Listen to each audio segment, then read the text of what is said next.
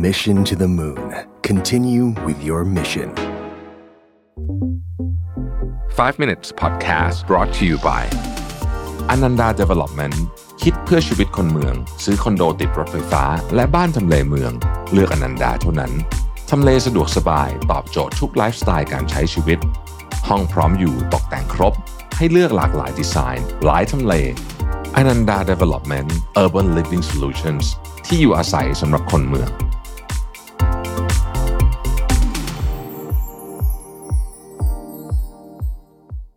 ไม่ว่าเวลาจะเปลี่ยนไปแค่ไหน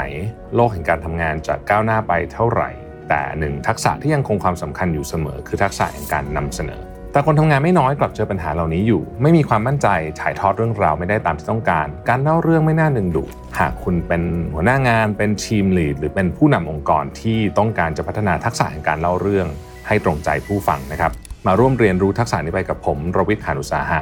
ในคอร์สแบบออนไซต์ Business Storytelling for Leaders เพิ่มคุณค่าให้เรื่องเล่าด้วยศาสตร์แห่งการเล่าเรื่อง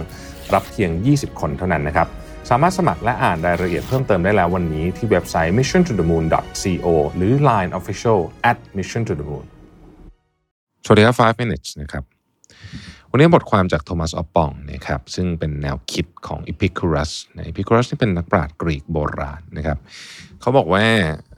อย่าทำลายสิ่งที่คุณมีนะครับ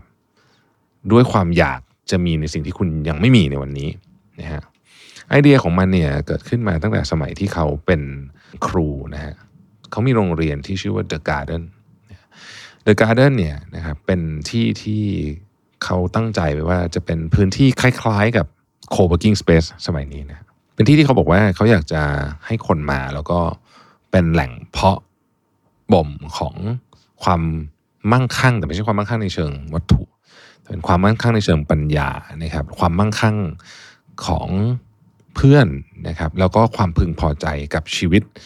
ที่นี่เนี่ยเขาสอนไอเดียหนึ่งว่ามนุษย์เราเนี่ยนะฮะ ถ้าไม่สามารถที่จะพึงพอใจกับของเล็กๆได้ เราไม่สามารถที่จะพึงพอใจกับของใหญ่ได้เช่นกันนะครับ สิ่งที่น่าสนใจเกี่ยวกับคำสอนอันนี้เขาก็บอกว่า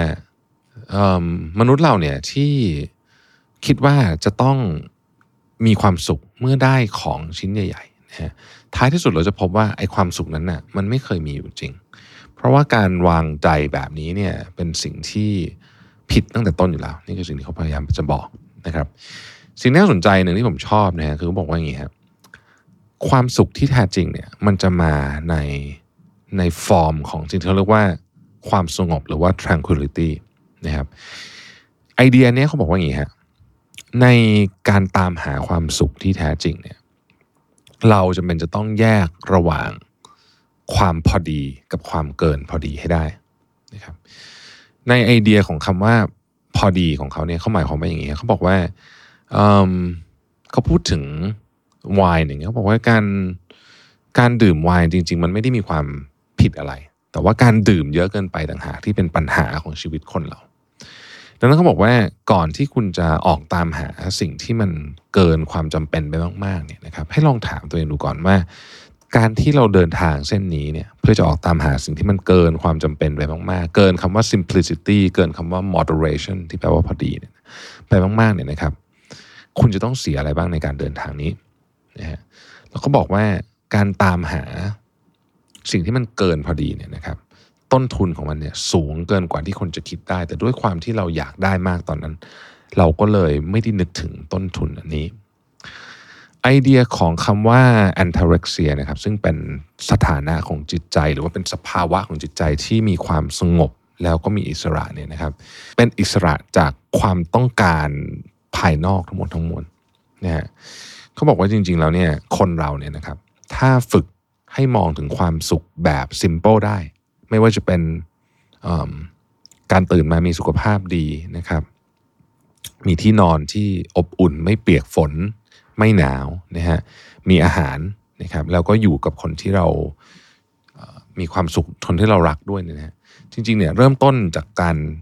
มีความสุขกับเรื่องพวกนี้เนี่ยจะทำให้เราเข้าใจถึงความสุขที่ยิ่งใหญ่กว่านั้นได้อีพิคูรัสเคยพูดด้วยประโยคหนึ่งผมชอบมากเขาบอกว่า he who is not satisfied with a little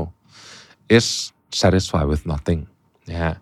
ก็คือว่าคนที่ไม่สามารถที่จะพอใจกับความสุขเล็กๆน้อยๆได้เนี่ยจะไม่พึงพอใจกับอะไรเลย เขายังพูดอีกว่า nothing is enough for the man to whom enough is too little ไม่มีอะไรที่เพียงพอหรือพอดีกับคนที่คิดว่าความพอดีนั้นน้อยเกินไป ความเพียงพอนั้นน้อยเกินไปนะครับ แล้วก็ยังบอกอีกว่า สิ่งที่สำคัญมากนะฮะในในชีวิตของมนุษย์เนี่ยนะครับ ที่จะทำให้เรามีความสุขมากที่สุด แท้จริงแล้วคือเรื่องของ ความสัมพันธ์ระหว่างเรากับบุคคลอื่นนะฮะเขาใช้คำว่า friendship เนี่ยแต่ว่าในที่นี้เนี่ยเขาหมายถึงทั้งทั้งความสัมพันธ์กับเพื่อนกับกับแฟนกับครอบครัวอะไรพวกนี้นะครับ สิ่งที่ทำให้มนุษย์มีความสุขเนี่ยคือการรู้ว่าที่นี่เป็นที่ที่เราเป็นที่อยู่ของเรานะนี่คือ belonging นะคือเรา belong กับที่นี่นะเรามี value หรือว่ามีคุณค่าร่วมกันนะครับเราอยู่ท่ามกลางคนที่มีคุณค่าเหมือนกับเรา เราจะรู้สึกว่าที่นี่เป็นที่ที่มีความสุข เรารู้สึกปลอดภัย ทั้งจากทางร่างกายและจิตใจนะครับ และที่สำคัญที่สุดคือว่า เรารู้สึกว่าเราอยู่ที่นี่เนี่ยเขาใช้คำว่า intellectual stimulation นะถ้าแปลเป็นภาษาไทยคงจะแปลว่ามันมีคือมีการขับเคลื่อนทางปัญญาทำให้เราฉลาดขึ้น แปลว่าสิ่งที่พูดคุยกับสิ่งที่สนทนากันในหมู่สังคมที่เราอยู่ตรงนี้เนี่ย มันไม่ใช่การนินทาว่าร้ายคนอื่นอะไรซึ่งมันไม่มีประโยชน์อะไร แต่มันเป็นการสนทนาหรือว่าการตกผลึกทางความคิดที่ทำให้เราเนี่ย ฉลาดมากยิ่งขึ้นนะครับ อาจจะไม่ได้แปลว่าเราต้องสอนหนังสือกันตลอดเวลานะแต่ว่ามันหมายถึงว่ามันเป็นบทสนทนาที่ที่ที่มีเขาว่าอะไรมีปัญญา มี wisdom อยู่นั้นนะครับ อันเนี้ยก็คือสิ่งที่เขาพยายามจะบอก แล้วก็เป็นเป็นไอเดียที่มาตั้งแต่โบราณโบราณแล้วนะครับ ผมมันมีคำพูดหนึ่งของของยุคนี้แล้วกันนะฮะที่ที่ไม่ได้อยู่ในสมัยนั้นนะนะฮะอันนี้เนเวลเป็นคนพูดไว้เขาบอกว่า if you can be happy with a simple coffee you can be happy with a yacht นะครับก็คือว่าถ้าเกิดคุณไม่สามารถมีความสุขกับกาแฟดีๆ หรือจริงกาแฟสักหนึ่งแก้วเนี่ยจริงกาแฟเนี่ยเวลาทานกาแฟเนี่ยผมคิดว่า ถ้าเราสะท้อนมันนิดนึงเนี่ยมันมันเป็นสำหรับคนที่ชอบดื่มกาแฟแน่นอนนะฮะมันมีความเป็นศิลปะอยู่ในนั้นนะถ้าเราไม่สามารถมีความสุขกับกาแฟได้เนี่ย มีเรือยอทก็ไม่มีความสุข อะอันนี้นะครับคือสิ่งที่เนเวลพูดไว้ไม่รู้ว่าจะเห็นด้วยกันหรือเปล่านะแต่ผมรู้สึกว่าบางทีเนี่ยนะครับบนในชีวิตที่มันเต็มไปด้วยความเครียดนู่นนี่ต่างๆนานาเนี่ยหลายครั้งเนี่ยหนึ่งในวิธีที่ทำให้เราผ่านทุกวันไปได้อย่างอย่างโอเค คือการมีความสุขกับสิ่งเล็กๆน้อยๆนะครับ สิ่งเล็กๆน้อยๆเนี่ย จะทำให้เราเหมือนจิตใจเติมเต็มมากขึ้น